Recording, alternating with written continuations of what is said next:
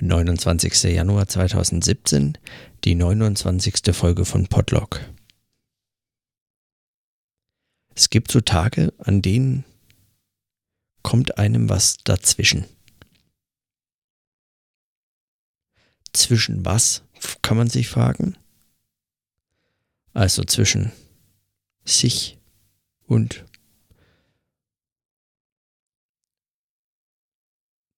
das Objekt des Tages oder der Gegenstand des Plans, wenn man einen hatte, oder die Aufgabe, die zu erledigen man sich selbst beauftragt hat oder beauftragt wurde. Zwischen sich und das, was man tun wollte. Also zwischen sich und das, worauf man sich und seine Aufmerksamkeit, sein Handeln, sein Nachdenken, sich eben richten wollte. Und an manchen Tagen, so einem Tag wie heute zum Beispiel, dann kann man eigentlich nichts anderes sagen, als da kommt einem dann das Leben dazwischen.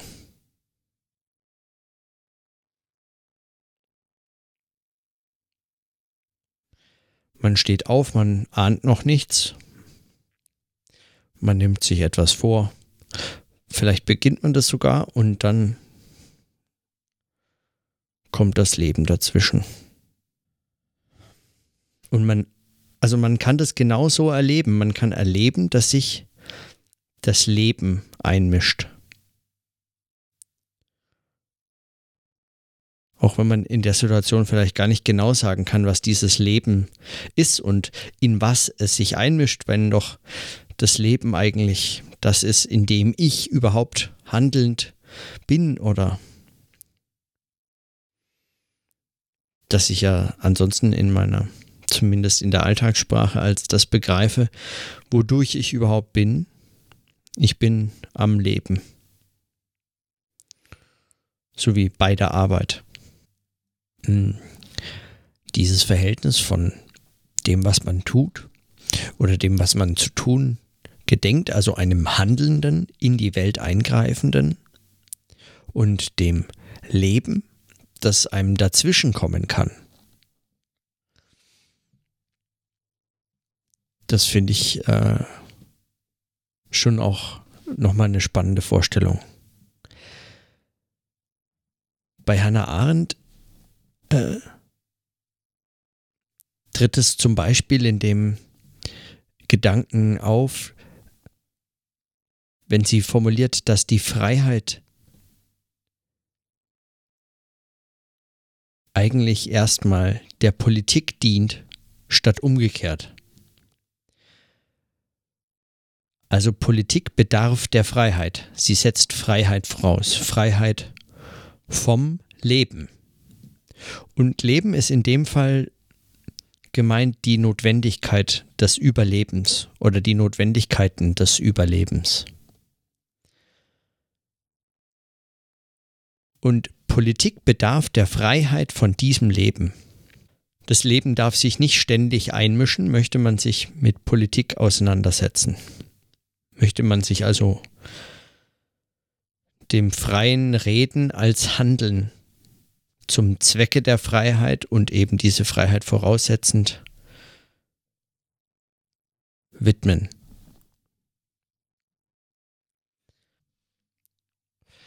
Und gleiches kann man eigentlich meinen, gilt auch für das Denken. Auch das Denken kann sozusagen vom bloßen Leben von dem bloßen Überleben verhindert werden oder von den Notwendigkeiten des Überlebens verhindert werden. Dazu müsste man jetzt zwei Dinge mindestens noch anführen. Das eine ist, was Hannah Arendt hier schreibt äh, oder gedacht hat oder ich habe ja jetzt nichts wörtlich zitiert, also, also, aber auf jeden Fall, wie ich Hannah Arendt hier erinnere. So. Bezieht sich das auf Politik? Und erstmal nur auf Politik. Sie spricht da explizit nicht vom Denken. Und sie sagt, Politik setzt die Freiheit voraus und die Freiheit von der Notwendigkeit des Lebens.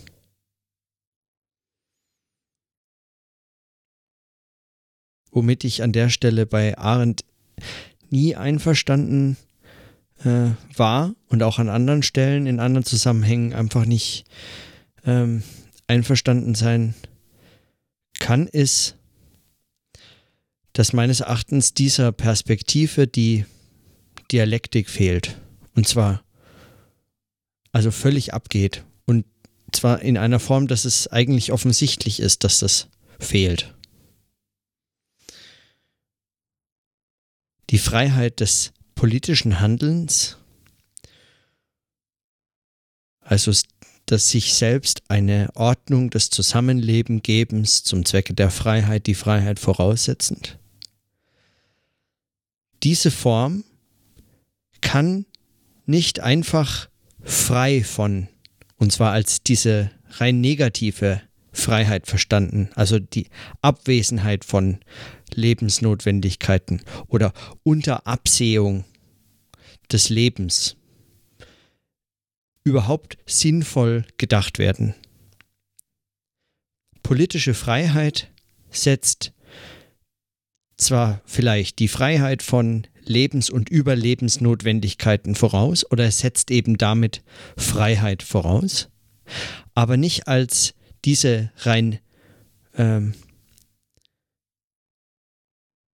diese reine Abwesenheit von Notwendigkeiten, sondern als eine sagen immer noch aufgehobene Notwendigkeit des Lebens.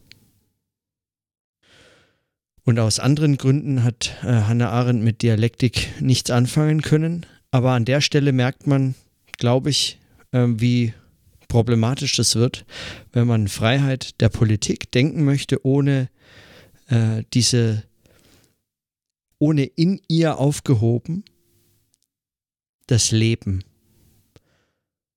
mitdenken zu können. Und was heißt es dann, wenn das Leben einem dazwischenkommt? Das heißt vermutlich im Falle jetzt der politischen Freiheit, so zumindest würde ich das äh, überlegen, dass dieses Leben eben nicht gänzlich verschwunden ist oder nur angestrengt verdrängt werden muss oder überhaupt nur mit Sklaven ähm, erkauft werden kann, sondern dass dieses Leben im politischen Handeln aufgehoben ist und immer wieder auch sozusagen ausbricht. Und als die Widersprüchlichkeit dieses aufgehobenen Lebens oder dieser Notwendigkeiten und damit eigentlich als diese Freiheitsbedingung des politischen Handelns sich bemerkbar macht. Im politischen Handeln und zwar gegen dieses politische Handeln. Das Leben würde man dem Leben jetzt sozusagen eine Person zurechnen können oder zuschreiben können, das in irgendeiner Form personalisieren, würde man sagen, das Leben erinnert an sich im politischen Handeln und zwar als die Widersprüchlichkeit dieses politischen Handelns. Man mag da jetzt irgendwie, keine Ahnung, so, mir fällt da jetzt nur irgendwie so triviale Gemeinplätze oder irgend so Klischees des weltfremden Politikers, der nicht mehr weiß, was die Basis oder die Bevölkerung oder der einfache Mann, die einfache Frau wirklich will, die Nöte der Bürgerinnen und Bürger nicht mehr kennt. Das ist natürlich albern, aber, ähm, aber trotzdem merkt man sozusagen in den Widersprüchlichkeiten, wenn politische Handlungen ihren eigenen Zwecken, ihren eigenen Zielsetzungen zuwiderlaufen, dass sich darin eigentlich die Freiheit in ihrer Möglichkeitsbedingung, die Freiheit zur Politik und die Freiheit als Aufgabe der Politik bemerkbar macht in ihrer Möglichkeitsbedingung, also in diesem Leben, das aufgehoben ist, also von dem man frei sein muss, Politik zu unternehmen. Das wäre der eine Gedanke, den ich äh, da anfügen wollte. Also warum ich an der Stelle eigentlich mit Arendt nur bedingt einverstanden bin, was sie, was sie zu dieser Freiheit ähm, vom Leben sagt. Ich halte dieses, diese bloße Negativ, und zwar nicht in, in einem dialektischen Verständnis von Negation irgendwie verstanden, sondern einem wirklich ein, ein Abwesend, Abwesenheit von. Ähm, eine Abwesenheit von, die keine notwendige Erinnerung voraussetzt. Ja? Eine Funktion ohne Gedächtnis, wenn man das jetzt beispielsweise so mit Spencer Brown und äh, systemtheoretischer Reformulierung des Ganzen irgendwie formulieren wollte. Wie auch immer, das ist auf jeden Fall das eine. Und das andere ist, das andere ist ein kleiner Text, den Hannah Arendt selber geschrieben hat, und zwar im August 54 notiert sie in ihr Denktagebuch. Und ist eigentlich schon, ich habe mich sowieso gefragt, warum ich da noch nie was für mein Denktagebuch hier habe zitieren können. Aber heute, weil sich das Leben eingemischt hat, kann ich sagen, weil sich das Leben eingemischt hat, kann ich das jetzt äh, zitieren. Und es sind kleine Notizen in Form von einem fiktiven Dialog, wenn ich das richtig verstehe, notiert sind. Und der ist überschrieben mit Denken, Arbeiten, Leben. A sagt, Wozu denken, wenn das Denken ohne Resultate bleibt, wenn nichts Kunde gibt vom Gedachten? B sagt, Wozu leben, da doch das Leben sicher ohne Resultat bleibt, jedenfalls als solches, es sei denn, man wollte ihm seine eigene Reproduktion oder seinen eigenen Tod als Resultat zurechnen. Was man schwerlich kann, da ja der Tod das Leben nicht gerade überlebt, wenn auch überdauert, und das Kind als ein neues Leben lebt und stirbt, aber nicht überlebt. A. Leben tue ich ohnehin, es ist gegeben, dazu bedarf es keiner besonderen Anstrengung. B sagt, das ist ein Irrtum. Es bedarf einer fortwährenden Anstrengung, nur um am Leben zu bleiben, und diese Anstrengung hat den gleichen Charakter des Kreislaufs wie das Leben, ja ist an dessen verzehrenden Kreislauf gebunden. Diese Anstrengung nennen wir Arbeit. Die Arbeit hat so wenig Resultat aufzuweisen wie Leben und Denken. Arbeiten ist in gewissem Sinne Leben. In dieser Anstrengung lebt das Leben ausdrücklich, aber es ist nicht lebendiges Leben.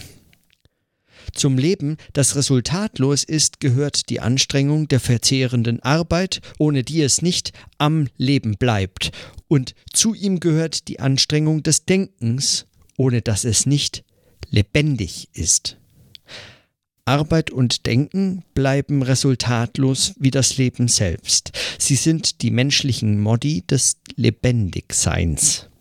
Alles Herstellen, auch das Aufschreiben des Gedachten oder das Fabrizieren von Werkzeugen, die der Arbeit und nicht weiterer Fabrikation dienen, ist bereits die Flucht aus der Resultatlosigkeit des schieren Lebendigseins. Das Überdauern ist bezahlt mit Tod.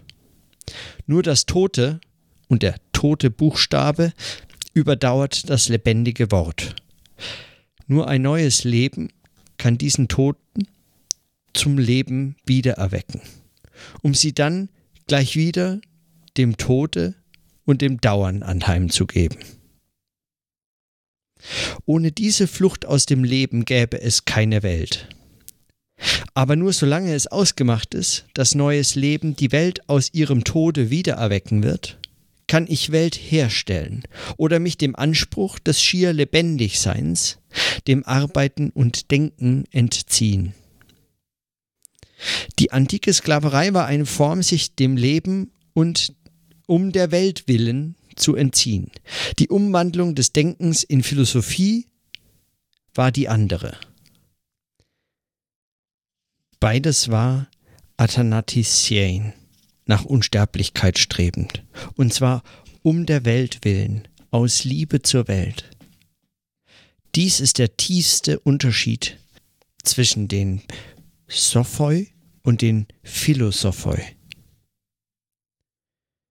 Der Sophos war der lebendige Denker, der Philosophos war der, welcher das lebendige Denken und seine Sophia um der Welt willen preisgab, das heißt preisgab, damit eine Welt erstehe. Genauso haben die Griechen in der Sklaverei die Gerechtigkeit der Welt geopfert. Und in der von ihnen errichteten Welt leben wir in gewissem Sinne noch heute. Wer das Tiefste gedacht, liebt das Lebendigste. Weil Denken lebendig sein ist, so wie Arbeiten Leben ist. Arbeiten, Denken, Lieben sind die drei Modi des schieren Lebens, aus denen nie eine Welt erstehen kann und die daher eigentlich weltfeindlich, antipolitisch sind.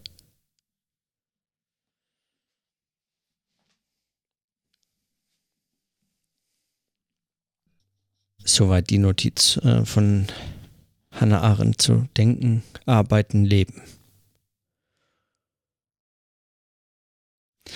Auch hier ist natürlich ähm,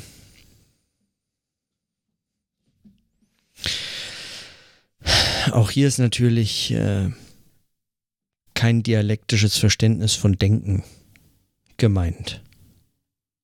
Wenn sie von Denken spricht, spricht sie viel eher von dem, was wir sozusagen gemeinhin Denken nennen, wenn wir sagen, jetzt denk doch mal nach oder äh, man ist in seinen Gedanken oder überhaupt man denkt irgendetwas. Anstatt eben zum Beispiel im Denken eine, weiß nicht, höhere Form des nach Erkenntnis strebenden Geistes, der Reflexion, der Bewegung des Begriffs oder was auch immer man dialektisch dann äh, formulieren würde, ähm, sehen zu wollen. Das ist sehr viel näher an dem, was auch mir Günter Lierschow als den äh, als ein, ein Vortrag von Heidegger aus dem Jahr 1952. No, zwei Jahre zuvor. Die Aufzeichnung aus dem Jahr 52, was ist Denken? Ähm, oder was heißt Denken? Auf YouTube ist der, habe ich den angehört. Auch wenn man nicht immer mit diesem, mit dieser, mit der Sprache Heideggers einverstanden sein muss, äh, die sehr genau an den Worten eigentlich mit diesen Worten arbeitet und, und versucht sozusagen aus der, aus den einzelnen, aus dem, wie es klingt, aus dem, aus den einzelnen Worten herauszuschöpfen, was eigentlich darin wie verborgen gedacht ist, in diesen Worten verborgen gedacht. Und zwar ganz gegenständlich eigentlich. Also gerade wenn es um das Denken geht, ähm, dann ist das Zudenkende das Bedenkenswerteste, worum es ihm da in dem Vortrag auch geht. Etwas, was sich von uns unterscheidet, etwas auch, das sich von unserem Denken und von der Beschäftigung mit diesem Denken unterscheidet. Und Äh, und, und diesem Verständnis von Denken ist, äh, was Arendt hier schreibt, vermutlich sehr viel näher. Und das mag auch erklären, warum sie zwischen Denken und Arbeiten und Leben kaum einen Unterschied machen würde. Und dialektisch würde man vermut, vermutlich das in Verhältnisse bringen zueinander. Ja, je nachdem, welcher, welcher dialektischen Tradition man jetzt äh, sozusagen anhängt oder welcher man ähm, seine Arbeit und sein Denken widmet, ähm, würde man die Reihen vermutlich anders formulieren. Der eine beginnt mit der Arbeit, im Leben beispielsweise. Bei Marx beginnt die Arbeitsteilung ja mit dem Sex, also der Arbeitsteilung zwischen Mann und Frau und dieser Form der ganz sagen, was hier als Leben und Reproduktion des Lebens verstanden ist bei Arendt. Also äh, in der Form eigentlich Arbeiten und Leben so ganz eng geführt. Und das Denken ist dann ein dem nachgeordnetes oder sagen, auch den Verhältnissen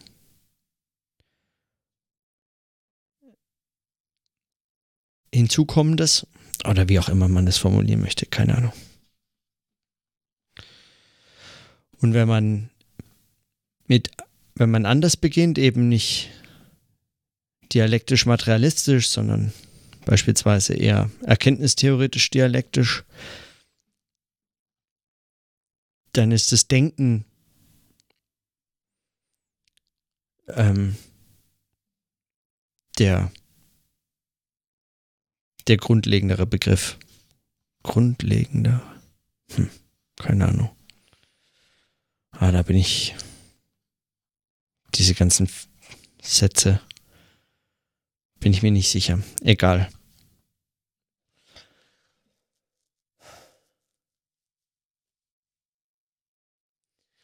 Wenn man also das sieht, wie Hannah Arendt hier mit Denken, Arbeiten und Leben dann kann man kaum sagen, dass sich das Leben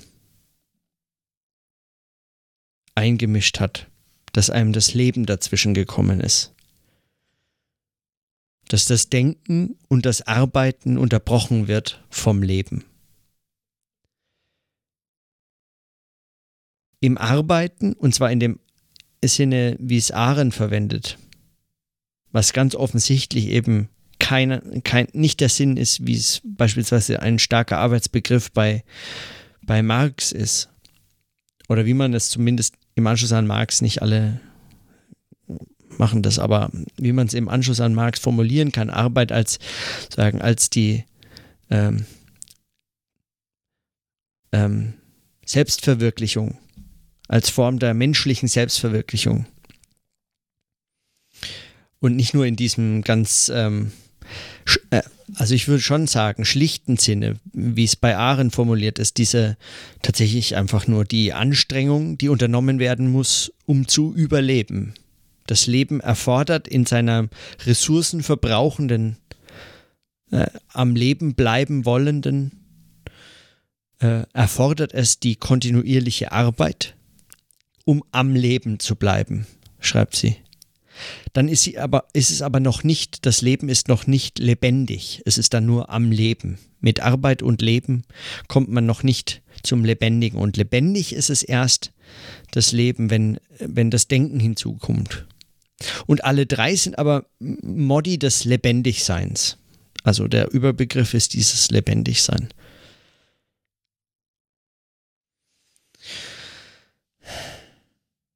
Was sie für diese drei Begriffe was sie für diese drei Begriffe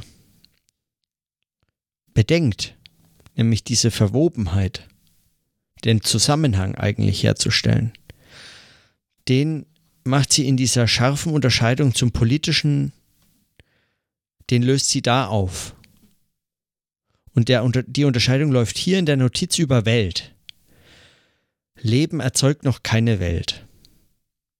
Leben ist sogar weltfeindlich, antipolitisch. Weil politisch wäre welterzeugend, wäre etwas auf Dauer gesetztes zu erschaffen. Etwas, was von diesem Leben losgelöst und damit, wie sie sagt, was nicht lebend ist, ist tot, tot ist. Tote Buchstaben, totes ist das Einzige, was überdauert.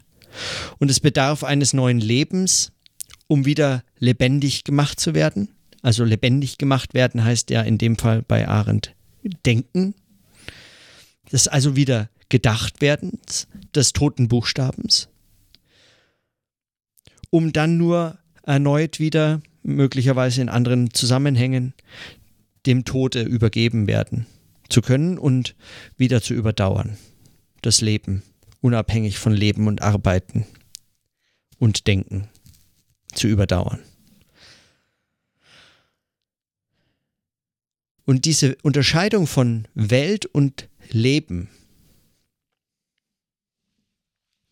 von Politik und Leben, und diese Subsumption des Denkens in das Leben selber, das sind zwei Aspekte, die mir, die mir, mit denen ich Schwierigkeiten habe. Beziehungsweise bei denen ich widersprechen möchte.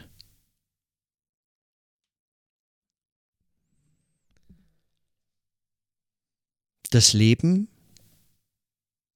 kann sich in das Denken einmischen.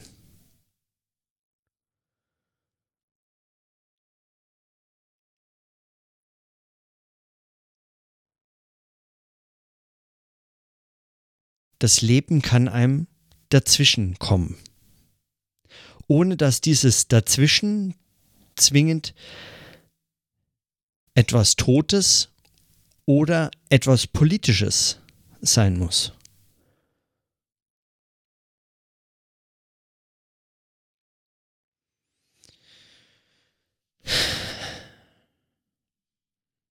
Das ist zumindest auch, wie ich, also das ist zumindest, wie ich das erleben kann. Erleben kann. Und es ist erst recht, wie ich es denken kann.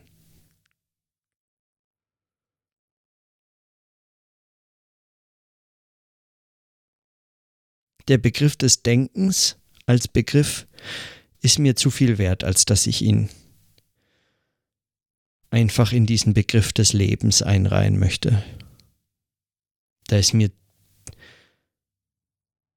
da ist mir zu viel sein und ach so. Da ist mir zu viel Sein und Leben drin. Und zwar Leben in diesem ähm, in diesem, weiß ich nicht, in diesem Glor Ursprünglichkeit glorifizierenden, in so einem ganz seltsamen eigentlich seine eigenen erkenntnistheoretischen Voraussetzungen sich völlig entledigt habenden äh, Kreatürlichkeit oder Natürlichkeit oder Ursprünglichkeit, die mich so ein bisschen ja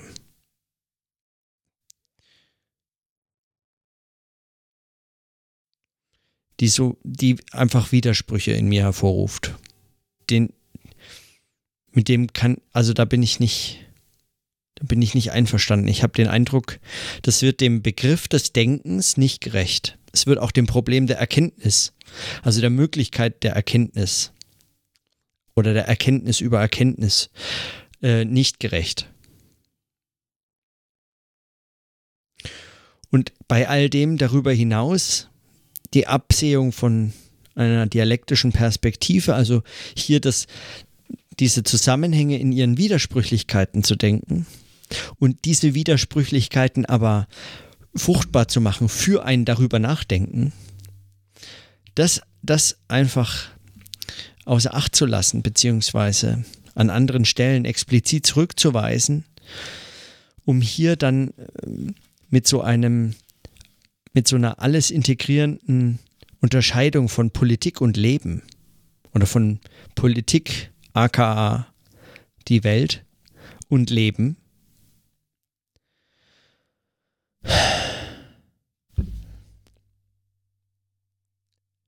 Mit einer solchen Unterscheidung dann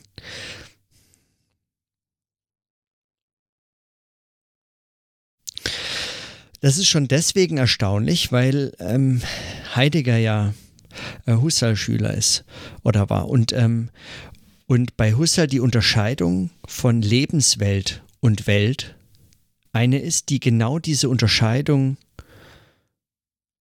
von Denken und Leben letztlich eigentlich phänomenologisch nochmal begrifflich fasst.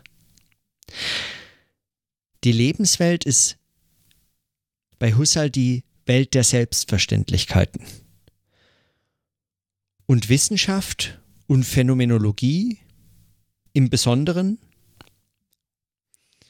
also Philosophie und Phänomenologie als strenge Wissenschaft bei Husserl, ist die Übersetzung oder die Umwandlung des Selbst von Selbstverständlichen in Verständliches. Also von Lebenswelt in Welt. Und Welt heißt dann sozusagen begrifflich gefasste, gefasster Sinn, Verständliches, Denk Gedachtes.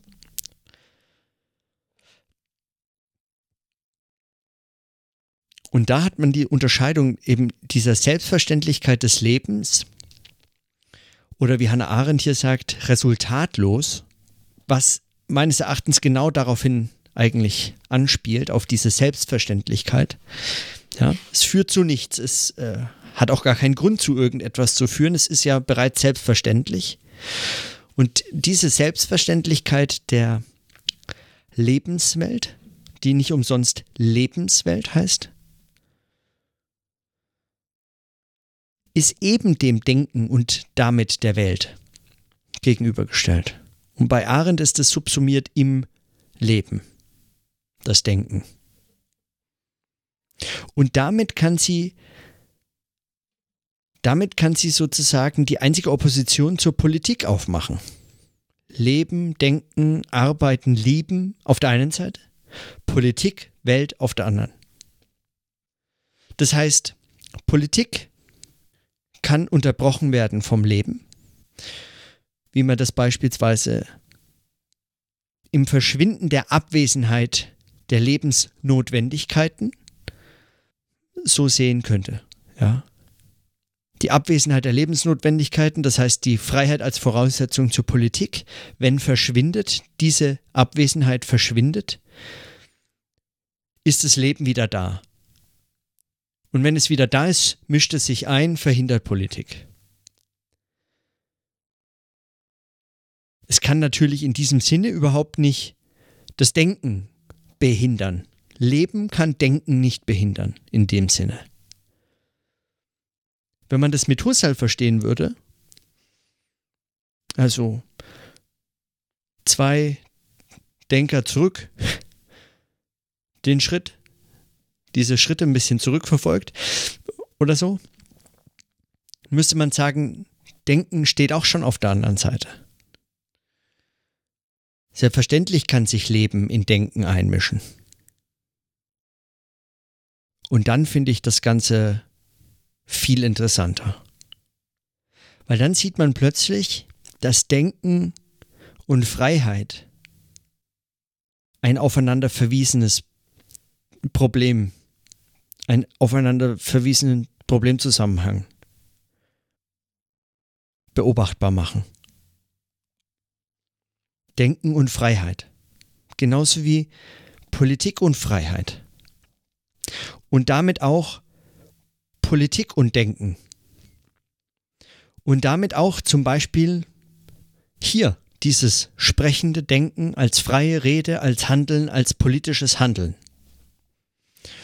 Und dann auch der Zusammenhang zum Leben. Und was hat dieses Leben eigentlich für dieses Denken und dieses Handeln für eine Bedeutung? Und meine Vermutung oder meine These ist die, dass es dabei genauso sich verhält wie bei der Freiheit vom Leben zur Politik, nämlich die Freiheit vom Leben zum Denken kann wiederum nicht als eine bloße Abwesenheit des Lebens verstanden werden,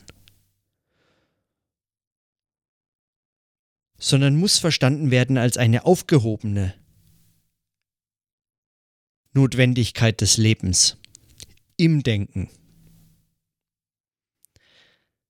Was nichts anderes heißt, als dass im Denken die Widersprüchlichkeiten auch als Ausdruck dieses Lebens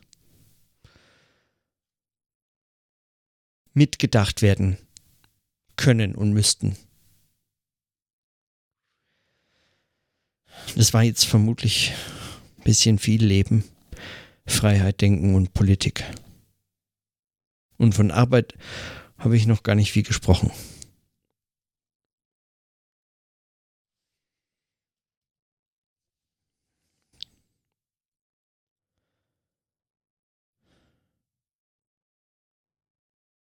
Hm. Eigentlich wollte ich nur notieren, dass sich heute das Leben eingemischt hat ins Denken.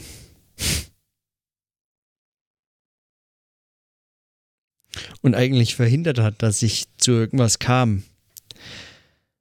Ich kam zu nichts, sagt man ja auch. Als wäre ich auf dem Weg gekommen und dann kam das Leben und sagt, halt, da bin ich, Du kommst heute zu nichts. Und zu nichts deutet schon an, dass das Leben sich gar nicht in demselben Spiel befindet. Das Leben ist nicht etwas. Ich komme heute zu nichts heißt zum Beispiel, ich komme heute nur zum Leben.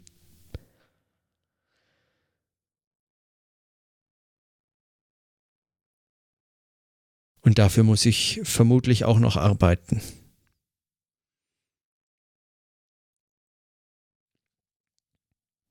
Aber kaum dreht man das um, sieht man eigentlich schon die Macht der Freiheit im Denken.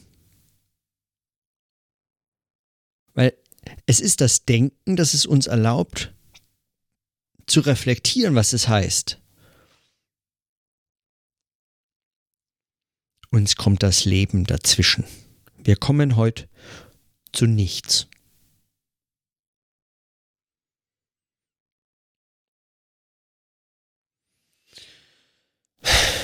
Und dann kommt man zumindest zum Denken. Und zwar vermittelt durch dieses Leben, das sich da einmischt Und in all diesen Widersprüchlichkeiten steckt dann diese Bewegung des Denkens. Wie angelegt. Man muss den, man muss sie dann, man muss es dann machen. Und manchmal muss man das dann aussprechen wohl. Keine Ahnung.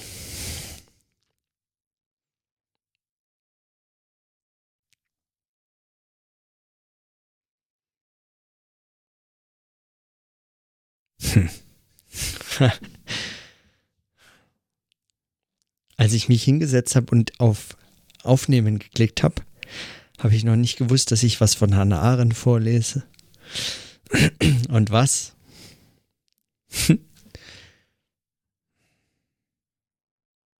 Ich wusste nicht, ich wusste nur, dass ich eigentlich heute, dass sich heute das Leben eingemischt hat. Ich hatte ähm, Hm. Und ich hatte darüber natürlich schon mal nachgedacht. Ich erinnere mich noch, ich habe diesen Text, dieses, dieses Denken, Arbeiten, dieses Leben, Arbeiten, Denken, diese Notiz habe ich zuerst in dem, in so einem Sammelband gelesen, der so ein paar Texte von Anna Arendt versammelt, der heißt Denken ohne Geländer. Und den habe ich gelesen im Urlaub in Kroatien am Strand. Ja.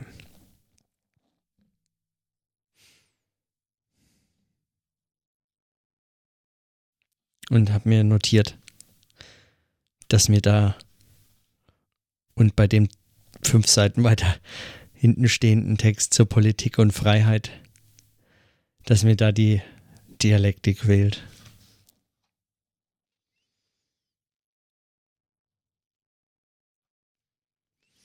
Und das habe ich mir in mein Heft notiert.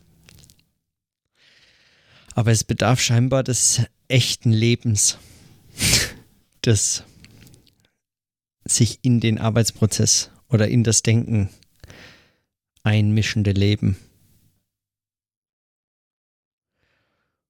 Um wirklich verstehen zu können und wirklich zu denken,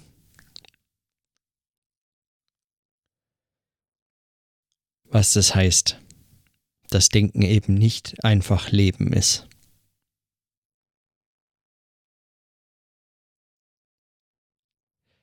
So ein Teil der These von Arndt finde ich ja gar nicht unplausibel, dass Leben ohne Denken kein lebendiges Leben ist. Das finde ich gar nicht schlecht. Aber dialektisch finde ich es natürlich viel interessanter, wenn man sich, wenn man sich klar machen könnte, dass eben genau das heißt, dass Leben ohne etwas, das gar nicht Leben ist, nicht lebendig ist. Nämlich ohne Denken nicht lebendig ist dass dem Leben also zum Lebendigsein etwas fehlt. Da hätte ja Slavoj Žižek bestimmt seine große Freude an so einem Gedanken.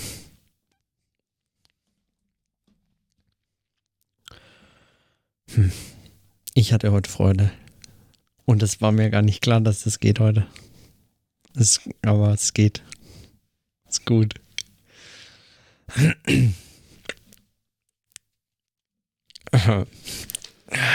Okay, gut.